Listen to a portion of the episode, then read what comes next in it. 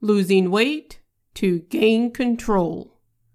Today's episode Weight and Wellness with Susie Garden.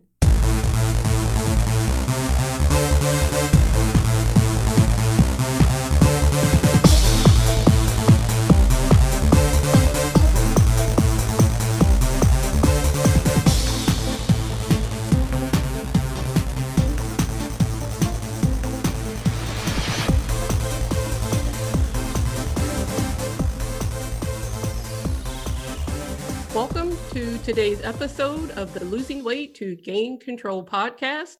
This is Gwen Alexander, your host. And today I have a guest with me. I have Susie Garden. And Susie has had a varied career, but always with one thing in common health and caring for people. She started off her career as a registered nurse and from there was has held numerous healthcare related roles in the hospital, industrial, and corporate sectors. She survived two redundancies and corporate burnout and is currently committed to mentoring women and supporting their health journeys. And having worked in the sickness model where illness is treated once it presents, she is convinced that the wellness model is the most sustainable option moving forward. Preventing disease in our bodies with nutritious food, functional movement, and connecting the body and mind allows us to lead longer and happier lives. And she is also she also founded the Wellness Clinic and she has a podcast that she hosts called The Wellness Glow. So, Susie, welcome to the podcast. Thanks so much, Gwen. It's really lovely to be here. Why don't you, we start by having you tell us your story of you taking control of your wellness and what led you to what you do now, which is helping women take control of their lives? Yeah, look, it, it feels like a really long journey, but in fact, the majority of it happened only over the past probably five or six years. But as you said, yeah, I started off in uh, conventional medicine, working in hospitals as a nurse, and I absolutely loved it. And it ended up kind of getting me into uh, a corporate role where I worked in the pharmaceutical industry for quite some time. And a lot of that role involved travel. As I worked my way up the corporate ladder, I ended up in a national role. So I covered a team, I had a team that was situated all around Australia. And Australia is geographically as big as the United States. So it's a really big area with different time zones and I was constantly traveling. Probably every second week, I was on an airplane going uh, somewhere and staying in hotels, living on airline food and hotel food. I had no routine. I also just I had lots of issues with sleeping because of the different time zones and because of the stress involved in my role. And I think also just all of the stale air when you're constantly breathing in air conditioning and things like that.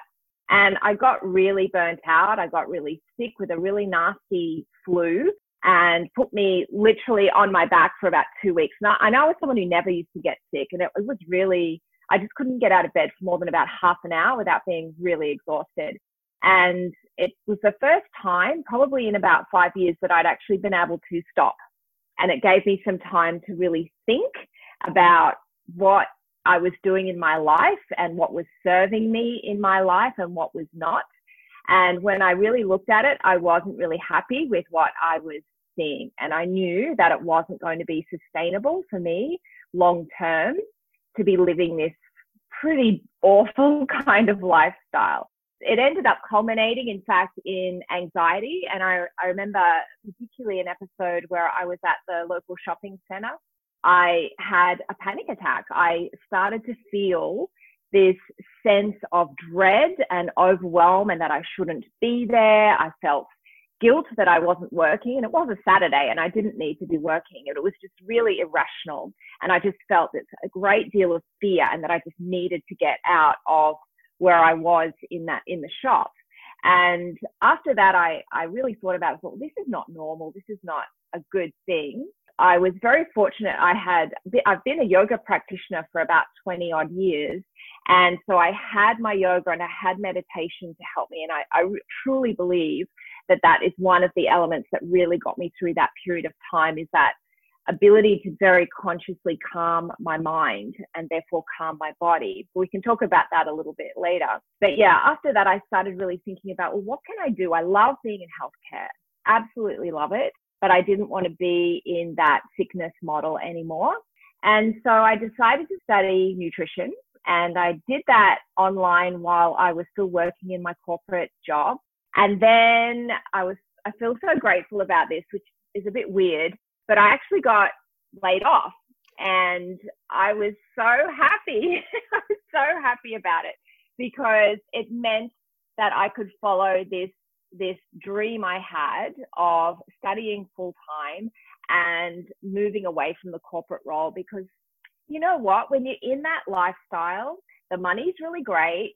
Uh, my work colleagues were really great. I, I had a lot of fun. I was you know collecting all of these frequent flyer miles and so there were these perks and I just couldn't work out how I was going to enjoy my life without having that and getting laid off studying full time and then starting to build my practice and having this work that is just so satisfying. It's so, it really fills my soul to be helping women in this way and showing them that the life that they're leading where they're feeling stressed, where they're feeling out of control, where they perhaps are unwell and developing chronic illnesses, it doesn't have to be like that. And I'm absolutely thrilled to be now living this life that is far more in line with my personal values I teach yoga, I teach therapeutic meditation.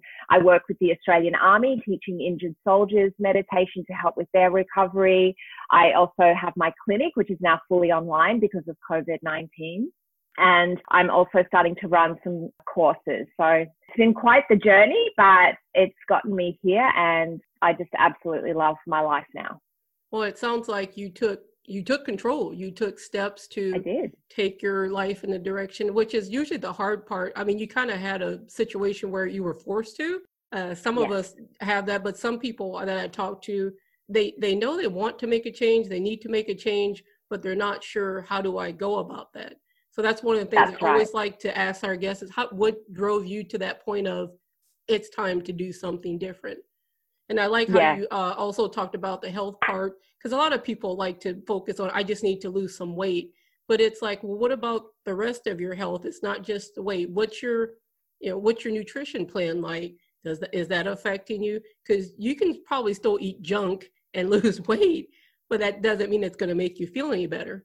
And actually, I wanted to ask you about that. Did you change your nutrition in any way? Did you go on a diet? Because I usually don't like that word diet did you uh, what kind of lifestyle changes did you make in your food plan yeah a lot actually i um gosh a few years before i got really fully into nutrition i went on a holiday to india and like pretty much everyone that goes on a holiday to india because we westerners aren't used to their food and their lifestyle i got gastroenteritis and and I came home and I um so I had that bout of gastro, but I also when I was over there, you know, like there's no there's not a lot of access to dairy. So there's no ice cream.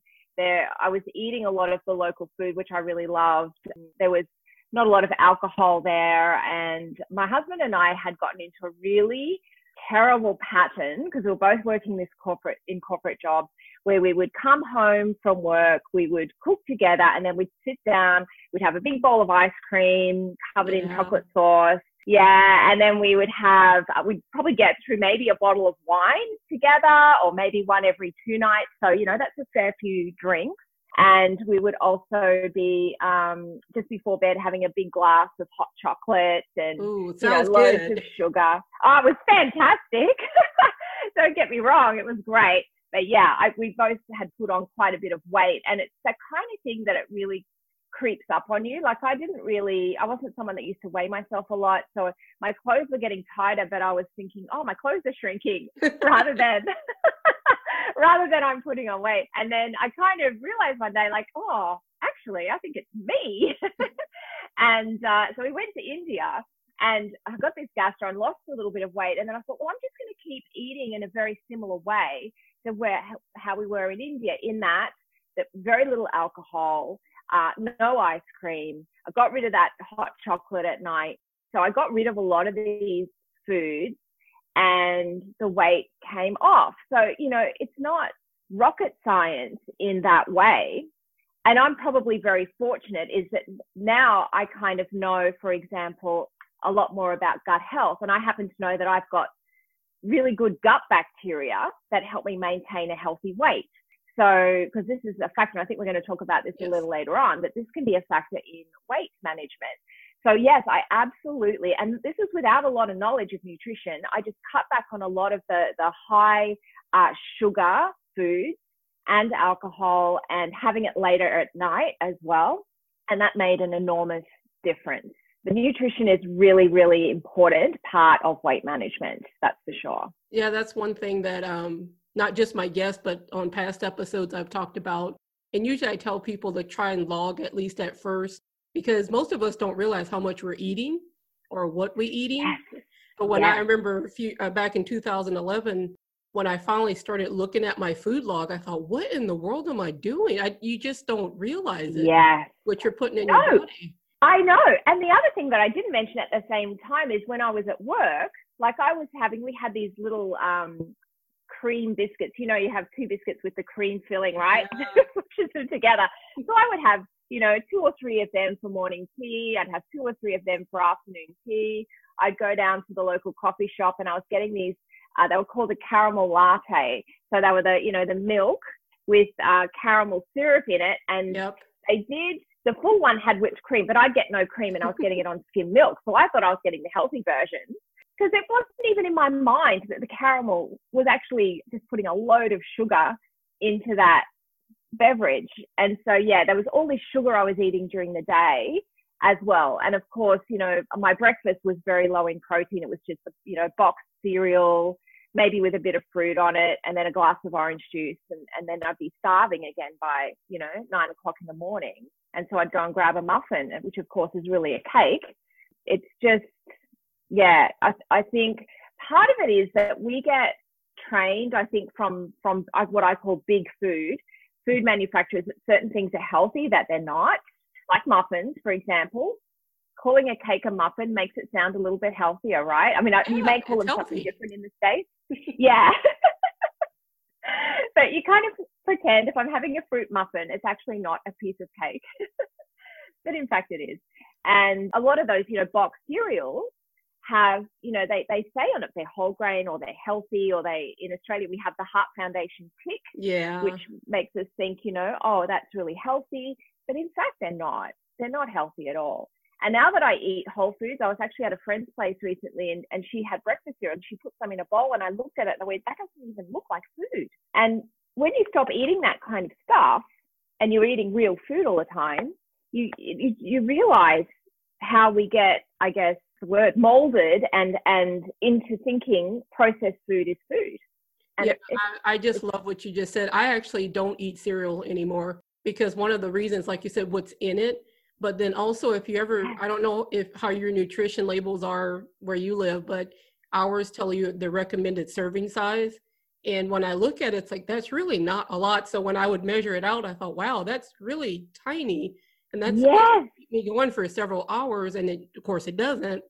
But then at the yes. same time, once I learned about the sugar that's in it, and I started also looking at, and I don't know if you did this, how it made me feel after I would eat certain foods.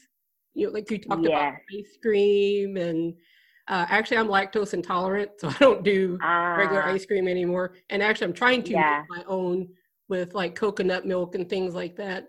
But I, I, even yeah. noticed um, when I would eat lots of bread or pasta, which I don't eat pasta much, but when I would go back to work, I was so sleepy. It would literally take me three yeah. hours to wake up again. Yeah. So I was just like, even you know, trying to do portion sizes and trying to eat better food, but I was like, boy, the quality of the food makes a big difference. Yes. And it sounds yes. like you went through the same thing. Absolutely. Yes. One thing I and wanted to ask really... you about. Uh, I'm sorry. Did you have something else to say? No, no. Keep going. Keep going. okay. Uh, I I mean, we kind of talked about food, but I know you said that you you coach women, you help them. Do you ever use the word diet with them? Because when I think of diet, I think about you're taking food away from me. Why are you doing that to me? But uh, do you help them with redefining in their minds what a diet is? Yeah, absolutely. I, I work a lot, I call them guiding principles. So, guiding principles of nutrition rather than talking about a diet, because, yeah, we have baggage attached to the word diet. And even though, you know, technically diet just means what, if, what food you're eating, I guess, but we, we attach it to restriction, we attach it to deprivation, and we need to get away from that because it's just really all about eating real food and having the right portion sizes. And sometimes it's a little bit about timing as well, depending on what's going on with your own individual body chemistry. And yeah, I, so I talk a lot about just how to build a plate, for example, how to use your hand to work out your portion sizes. Like, you know, the, the, have you heard of the palm method with portion sizes? Where you, mm-hmm. like your protein for a woman is the palm of your hand, the size and thickness of the palm of your hand. The um, starch content is like a cupped hand. The fat content is about a thumb size. Like, so you, you can use your hand to work all that rather than thinking about counting calories and rather than thinking about, oh, I'm restricted from eating these sorts of foods and I can only eat these other sorts of foods. It's, it's about really focusing on whole foods, foods that your body recognizes, not processed foods. But also, I'm a big proponent of the 80 20 rule where you're good in terms of having a, a nice, fresh whole food diet 80% of the time and then have treats.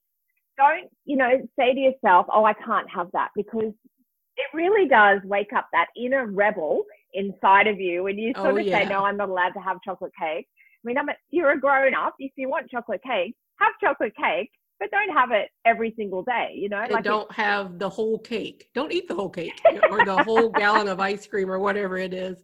Yes.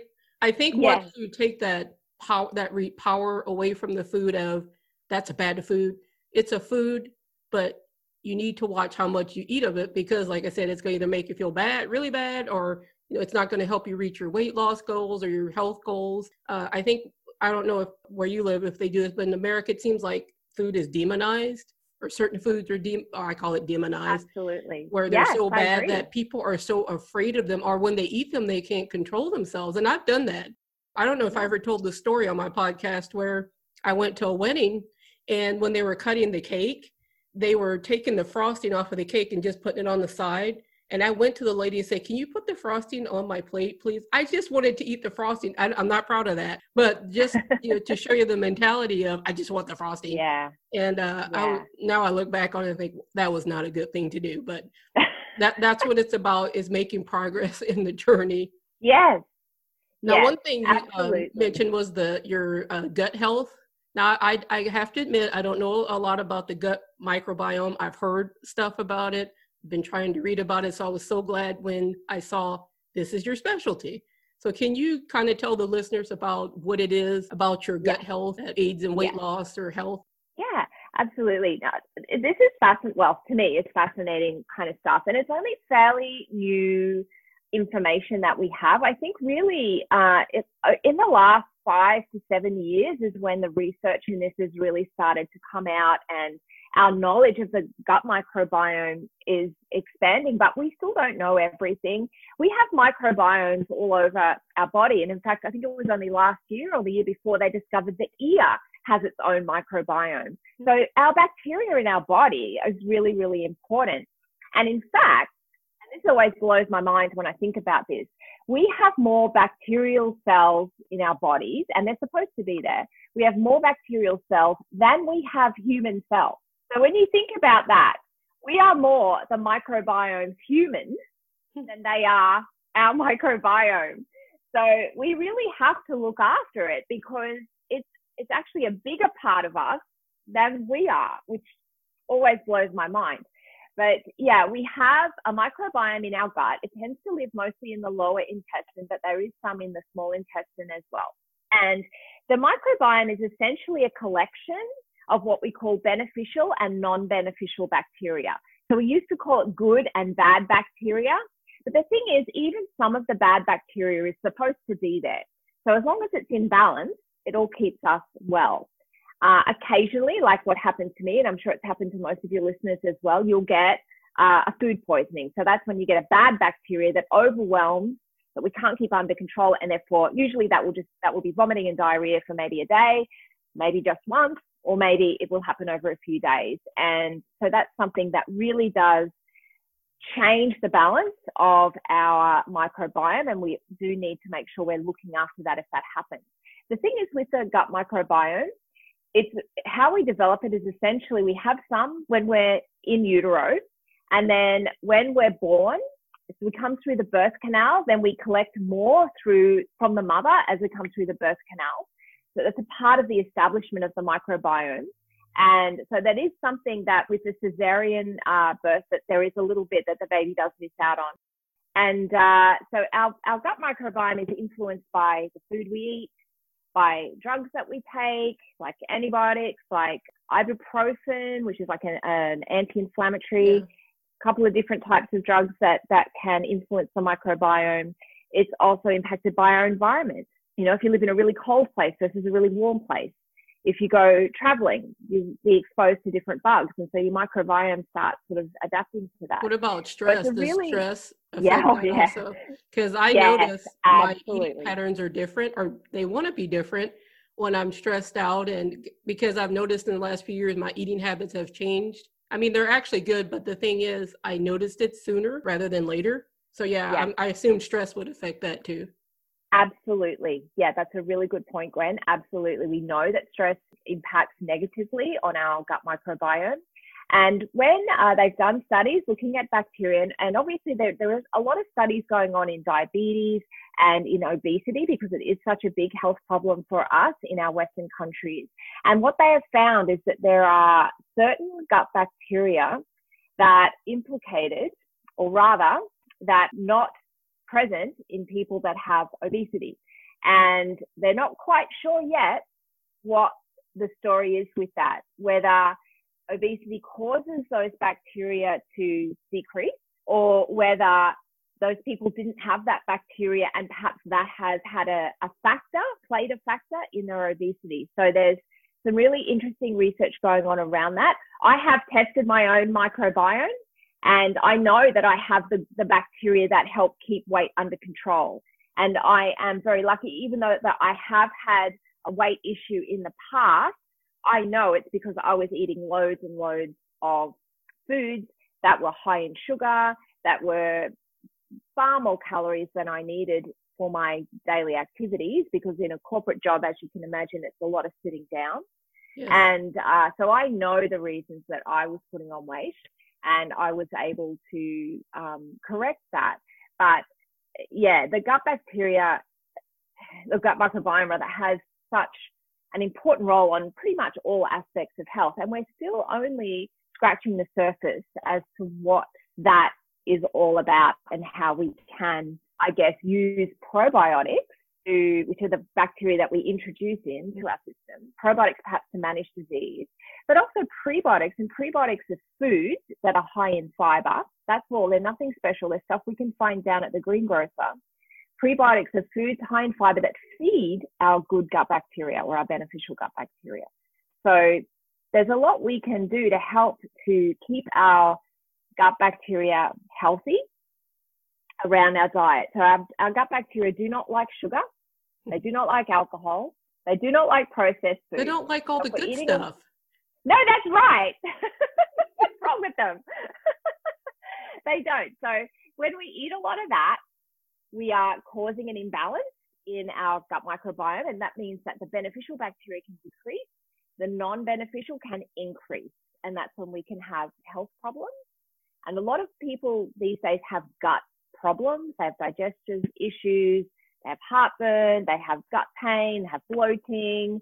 And a lot of that is this disruption to the gut microbiome. And this can lead to inflammation in the body. It can lead to autoimmune diseases.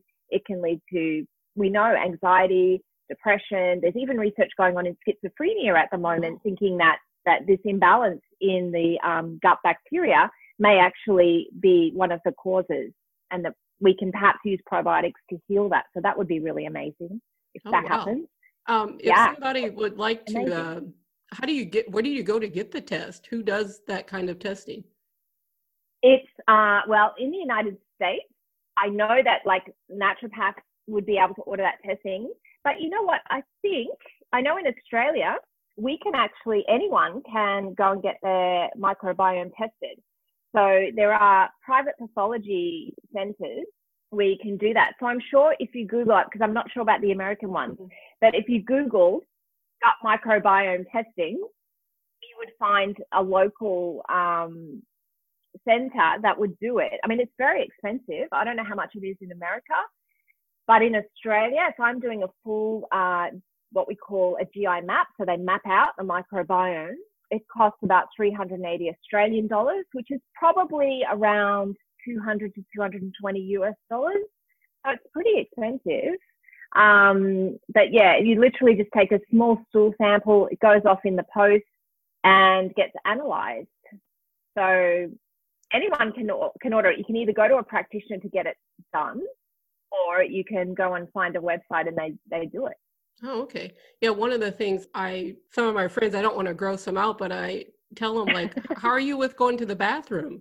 That's a good yeah. indication of how how you're eating because yeah. uh, there's Absolutely. certain foods that if I don't eat like my roughage, you know, vegetables and things, my stomach doesn't want to work like it's supposed to, and then you don't feel good, and then you.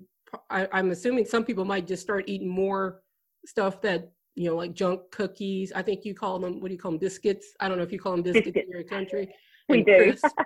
uh, you know, potato, we call them potato chips here and, and things like that. So, and that stuff has, as much as I like eating them sometimes, there's really not much nutritional value. There's no fiber probably whatsoever right. in any of those foods. And like you said, the bloating, I don't drink soda, even diet sodas hardly anymore because of the way it made me feel. It mm. aggravated my mm. acid reflux as much as I would love to keep eating, you know, certain foods, it's just it's not worth it. And I think sometimes yeah. that's what has to happen. We we have to get to the point where we're just done with eating that type of way or just living that way to where our bodies are just run down. It's not just always about the weight, it's just you feel horrible. Yes. And yes. sleep well and you know, things like yes. that. Uh, one thing I wanted to ask you too, uh, I saw on your website that you said you uh, use therapeutic meditation. Now, what is how is that different from just regular meditation, or is there a difference? well, I call it therapeutic. There's a few different types that I do. The one that I'm doing probably most of the time at the moment in terms of teaching therapeutic meditation is something called Integrative Restoration Yoga Nidra. And that was developed by an American psychologist and yoga teacher named Dr. Richard Miller and it is a therapeutic um, kind of uh, adapt- adaptation of the traditional yoga nidra. So yoga nidra is like a sleeping meditation where you lie down, you get really comfortable, and the teacher takes you through a body scan, and you do a little bit of breath work, and it's really relaxing and lovely. With yoga, nidra, with iRest, we do the nice relaxing sleep sleep type yoga um, meditation. We do the body scan, we do a bit of breath work, but then we start a process of self inquiry. So I might ask you, um, are there any you know physical feelings that you have in your body right now? So you might have a feeling of warmth, for example. So I get you to fully feel into what that warmth feels like in the body, and then I get you to bring in what the opposite of that would be for example. So bring in cold. So then you, you start to bring that in. And it's amazing how you can actually make yourself feel cold using your mind. And then I said, we'll go back to the original one. So feeling warm. And then you bring them both together. So you do that on that physical level, but then you start, you work with thoughts. So you might have a self belief of, you know, I'm not good enough, for example.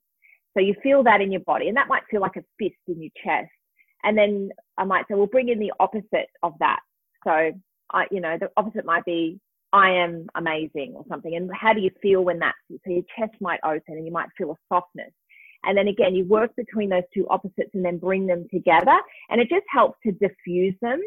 And it, where this is very powerful is when you get into the emotional stuff. And with the the injured soldiers that I work with, which a lot of it is trauma um, and PTSD. And so we get them to integrate those experiences. But you've got to remember, I don't know what experiences they're having. All I'm doing is asking questions. I'm not directing. So it gives people a feeling of safety because they don't have to go anywhere they don't want to go in terms of what they're thinking about. So that's a therapeutic type of meditation where you're getting into that real sense of self inquiry. And in the context of weight loss, it can be very, very powerful because it helps people get to the underlying reasons or drivers behind why they've put on weight, why they reach for the sugar or the comfort foods, why they don't take active steps to lose weight, even if they have a health condition related to it. So it's very, can be very powerful in helping people understand themselves and then motivating to make changes that are going to bring health into their bodies. They, they become conscious of why they're eating. I call it eating your feelings. Uh, are you Absolutely. eating your feelings of anger, depression, or frustration? It's amazing how when you finally realize what you do. And I was thinking today, I haven't done that in a long time because usually when something comes up and I go to in the refrigerator, I'm like, wait, stop. What are you doing? You're not hungry because you just yeah. ate an hour ago. So it's like, yeah. oh, I'm, I'm, I'm worried about this. I'm stressed out about this. So I have to go sit. And what I've learned to do is actually take a piece of paper. There's just something about when I see it on the piece of paper written down, what is bothering me on one side. And then on the other side, I'll write, what can you do to to work through it? Or is there anything you could do? It might be you can't do anything, just have to let it go. But there's just something about it, it feels like you've taken control of it that way. And I so, love that. I don't know if you've ever had this or any of your clients. It feels like I have all this stuff I'm worrying about. And when I finally do write it down, there's only two things, just two things. And it feels like yes. I've had 30 things I'm worried, but it's the same two things over yes. and over, or whatever it is. It's usually not very many. So I've I've told people if you if you do have a problem with emotional eating, get quiet, write it down, type it. I don't care how you want to do it, and and you'll probably find out it's really not that many things that are bothering you that you're eating your way through. So that's one thing yeah. that I love. I mean, I I advocate, hey, if you need to go talk to somebody, therapist or whoever, I mean, if it helps you, I say go for it. I know there's some people that might not agree with that, but I tell oh no, whatever helps you, go for it. Yes, absolutely, absolutely. And and I think to that point that, that there's some great strategies there, Gwen, that you've just mentioned. And as I said before, a lot of this is not rocket science. It is simple but very powerful things that you can do to help get your mindset right. Particularly as you said, I love that example of you feel like there's 30 different things that are wrong. Yeah. In fact, it's just the two but you, you in your mind you're thinking and overthinking and overthinking whereas if you write it down it can just really empty that out of your mind and, and make it more tangible and then as you say you can help make perhaps an action even if that action is to let it go because yeah. you can't control it and it's being very uh, aware of what you can and can't control and yeah. so you don't go eat the gallon of ice cream and you don't eat your feelings. yes, yes, exactly, exactly. And I think this is you mentioned before about um, COVID. Like it's COVID, the time that we're in right now. It's very stressful for everyone, and I certainly know for me at the beginning of this, where it was so unknown, and we are like, gosh, are we going to be, you know, in a situation where we're going to be in full lockdown all year? Like we just don't know what's going to be happening here and particularly for me as a as a healthcare professional, you're thinking about all of the things that can go wrong and and that sort of stuff. And I remember myself just going, oh well, I'm going to have the chocolate ice cream and I'm going to have the biscuits and I'm going to. I don't know if I'm going to be around in two weeks, so let's go for it. I think but, a lot yeah, of people like did that during this time. Yeah. And um, I tried to encourage the people that follow me that take this time because a lot of people were out of work that and they finally yeah. had time to stop. It's like take this time to figure out, okay, is my life where I want it to be right now? Is there anything I can change when we go back to work? Do I want to go back to the same job? Do I want to do something else? Or I think more people were exercising too. I was so proud of them. Yeah. Uh, I know they couldn't I go know. to the gym, but they were exercising at home. And I'd always given tips about if you do exercise at home, here's you know some of the things you can do. And because I already have my equipment, and because all these places were running out of weights and and and things. It's like I already have all that. Great, yay! I'm you yeah. know ahead of the game. But uh, yeah, it it was a. I guess if anything positive is a lot of more people started thinking about their health and they didn't want to gain a bunch of weight while they were at home yeah. during this time. Yeah. What, uh, what do you do to stay active? I mean, do you like to walk? Do you do you like to go to the gym or What what what do you mm. do to try and burn some extra calories? Yeah, well, I, I love to walk. I think walking is very underrated. I really don't think you have to flog yourself, you know, going on a marathon to, to keep your weight under control. Walking is incredibly effective for helping us, you know, burn fat. If you walk at a pace where you can just barely hold a conversation, that's your fat burning zone. So that's really awesome. I've got two dogs, so I love taking them on long walks, and that's fun for me. It's great to be out in the fresh air in the environment, looking around, enjoying, you know, trees and all the rest of it. So I, I walk every day. I, um, I'm a yoga teacher, so I do a lot of yoga. Um, and I also do like lifting weights as well. And I think, you know, I'm a woman in my 40s, and when we get to this this point, we're starting to get into that sort of perimenopausal time. It's really important for our bones to be lifting weight, doing some sort of resistance training to keep our bones nice and strong. And I just love the feeling of, you know, lifting weight. It makes me feel very powerful. So they're probably the main things that I do. But I think the important thing is to find stuff that you love to do. And maybe that's dancing. Maybe that's, you know, going and swimming. You know, it's it's finding something you really love that gives you joy. You'll keep it up. Um, I like to walk. I'm not a runner whatsoever. I've tried it. My body does not like it. Uh, no, mine neither. So when I sign up here, we'll, we'll have like 5K races, but they, they allow walkers sometimes. So if they allow a walker, I'll do it. Yeah. Uh, and yeah, it takes, if I can usually do three miles in about an hour if I'm moving pretty good. And uh, actually, I enjoy good. it because then I listen to books, I listen to podcasts, I listen to the music I like for an hour. Nobody's going to bother me.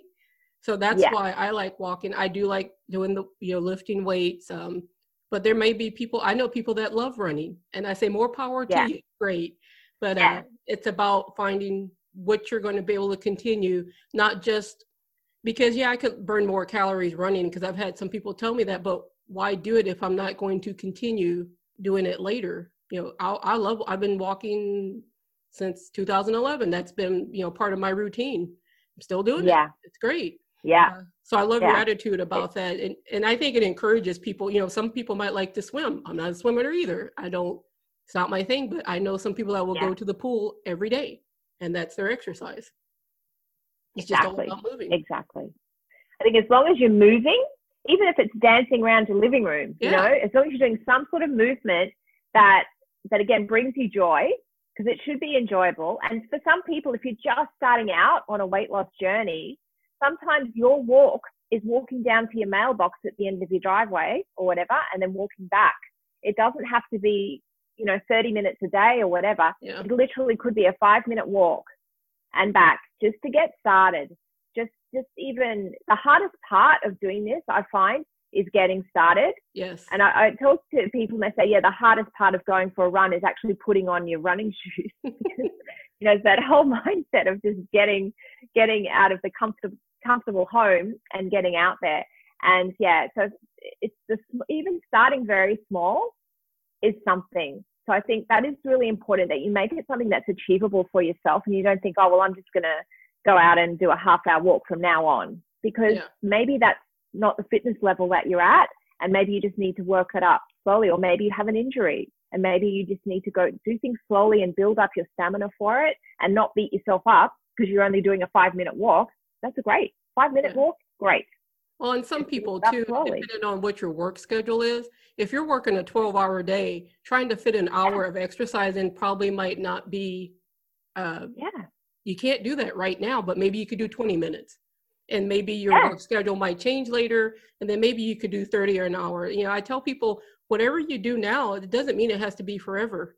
You know, your life is yeah. going to change. You might have kids, kids are going to leave home you get married or you know that your life changes so it's good to have a plan yeah. that changes with your life but one thing Absolutely. i wanted to ask you too what's what's one of the biggest challenges that it seems that your clients maybe have in common like one thing they all it's like wow this seems to be the one struggle everybody has when they come to me to try and get their weight and their health under control i would say a lot of it is well there's actually two things stress is a big one. And people don't realize the effect that stress has on their weight. So stress is a big one. We, we all have a level of stress that we have to deal with. And I think in, in 2020, this year has been incredibly stressful Oh, for yeah. the, the world events that are going on. And we all feel it. Even if it's not in our mind, even if we're not directly affected, we all feel it. And that just, that's not something we can change, but what we can do is change our response to it. And we can learn to respond in it in a way that's going to be uh, more positive for our minds and our so that is that's a big thing that people don't realize how important stress management is. And the second thing is is gut health. A lot of people put up with symptoms. They put up with constipation, for example. I have a lot of clients that have been constipated for 10 years and they Oh, go, Oh, that's word. just normal for me. I only go to the toilet once a week. That's just normal for me. And they, they live with it and they just think it's normal because that's the way it's been for the last 10 years. So uh, there's that, I think gut issues is a big thing and stress, and they can be big barriers to weight loss. Well, hopefully, after listening to this podcast, if anybody is having real problems, please talk to your doctor about that. Yes, please. And you will probably feel Yes. better once they help you with that issue. I want to thank you for being on today's podcast. And usually, when I get to the end of it, I like to ask the the guest, uh, "Is there anything that you'd like to share with the listeners to just you know encourage them? Anybody that might be starting, or you know, there's people that listen that are just starting their weight loss journey, or in the middle of, or you know, they're in maintenance. But what's what's the one thing you would tell them to encourage them? I would say be very kind to yourself. When you're making lifestyle changes, it's really challenging and it's really hard not to compare yourself to other people that are on different stages of their journey. And particularly at the moment, because we have such great access to social media and we might be watching other people, even friends, that you think, gosh, they're doing so well. I'm, you know, I'm, I can barely get down to my letterbox kind of thing. But so being kind to yourself and using kind inner self talk, not letting yourself look in the mirror and go, oh, I'm this and I'm that, and being negative. It's being really positive. And one of the, the, the best affirmations that I have found that I encourage people to do is to stand in front of the mirror, put their hand on their heart, look themselves in the eye, and say, I love and accept myself three times, morning and night. Some people can't even do that. And it's by just constantly doing these affirmations, I love and accept myself, just empowers you. It's beautiful. So, kindness and using an affirmation like I love and accept myself would be my encouragement for people just starting out. I love that. And if anybody would like to contact you, do you have a website, uh, social media? I know you. I mentioned your podcast, but how can they get a hold of you? Yeah, so um, my website is susiegarden.com. So it's S U S I E, and it's garden like the rose garden. And I also have a private Facebook group. It's free. It's called the Wellness Flow Solutions for Stress, Anxiety, and Weight Gain. And so anyone's welcome to come and join that group. That's probably where I hang out the most these days. Okay, and I will put all of those uh, links in the show notes so the listeners can reach out to you. So once again, Susie, Thank you. thank you for being on the podcast. It was a joy to talk to you today. Thank you, Gwen. I really enjoyed it. Have a lovely day. The information in this podcast is for informational purposes only. I'm not a medical professional. You should consult with your doctor or medical professional before beginning any weight loss or exercise program.